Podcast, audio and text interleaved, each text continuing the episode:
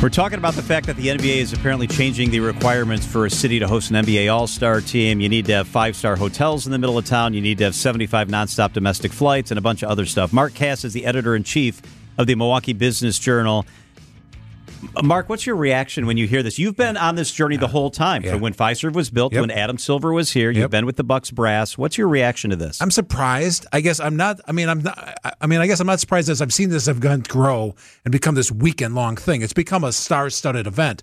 On the other hand, when Adams Adams here, he's at the opening of the arena. We just spent all the money, both both both coming from public and from the private to, on the arena. He says it's going to come here. I believed him. I think everybody did. I think everybody from the everybody inside the team and outside did, and it hasn't happened. And there's been no explanation from the league. There's nothing from the league publicly saying we're sorry. We you know, it won't work. It's just, and I think the thing that really hurt everybody quietly over the past couple weeks has been when they awarded it in 26 out the, in LA to the Clippers, whose arena is still under construction. Obviously, will be open in 26. Here we have a new arena open in 2018. It's getting rave reviews. We're going to have the RNC there, but yet it hasn't come here. Which I mean, I get in terms of us being a small city. On the other hand, we're obviously large enough to support an arena.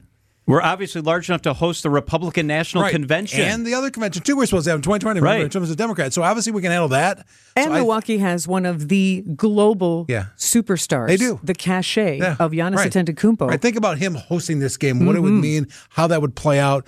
I mean, I think they're trying to make it so it's only in large cities. I don't know if you heard some of the talk over the weekend on some of the broadcasts. It was how cold it was in Indianapolis. Yep. Why isn't this game? I mean, some of the players were complaining it was so cold. Well, they play inside last time I checked. I don't think it was that bad. And they're at hotels. They're at really nice hotels right by the arena. They're on a bus usually. Wasn't so like the hockey classic. I, I Yeah, mean, take it's it not like they're notch. playing out at Wrigley outside. So they only have one five star hotel in Indianapolis. Right. They only have 45 nonstop flights. They won't be eligible to host it again. Uh, sh- Yeah, and and Indy is known as a huge city for this basketball. Yes. They host Final Fours. They host major events down there. This is obviously aimed at having this in New York, L.A., Atlanta. You know, the huge cities in our in our country. Obviously, I think that's what the players want. But I, I don't think it's good for a team like Milwaukee and a lot of people who went out on a limb here to ensure having a new arena, having a team, and now for the NBA to say, okay, never mind. And I think that was part of the justification for building such an impressive building like Fiserv Forum. For example, it's estimated by Forbes magazine that Indianapolis got a $320 million boost to their economy during the All Star Think about it. Like, I mean, kind of as I said, it's not a one one thing. It's all weekend. They have events all weekend. They have they have experiences. They have stars in town. It's a huge deal. I think you're right. I think you know. I think it was important for the arena because we needed to hold on to the Bucks. I mean, if not, the Bucks would have left. But I think the the implication was if you have this new arena, we're going to bring major events there. You you invested in the team. You invested in the arena.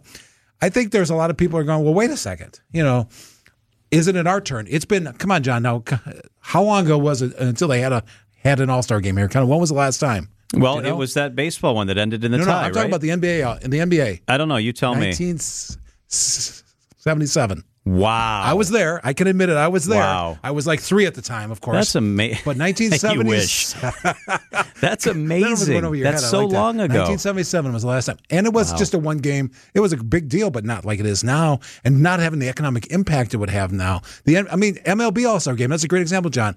I mean, it came here when right after the opening yeah. of the stadium. 20 years ago. Right, but but but again, right, Right. after right after Yes. the opening of the stadium. So they've already screwed this up Uh, because I mean, it- the Brewers invested in the stadium. We invested Yep. in the stadium. The All Star Game came, and it was a huge. I remember going to that. It was a huge. Yeah, me too. Economic impact was huge. It was it was a great weekend. It was a great Events all around the week. city, all the around art city. museum, yeah. It One more wonderful. question, then we got to let you go. The Bucks say they will appeal this, right? Or they will seek an exemption. Right.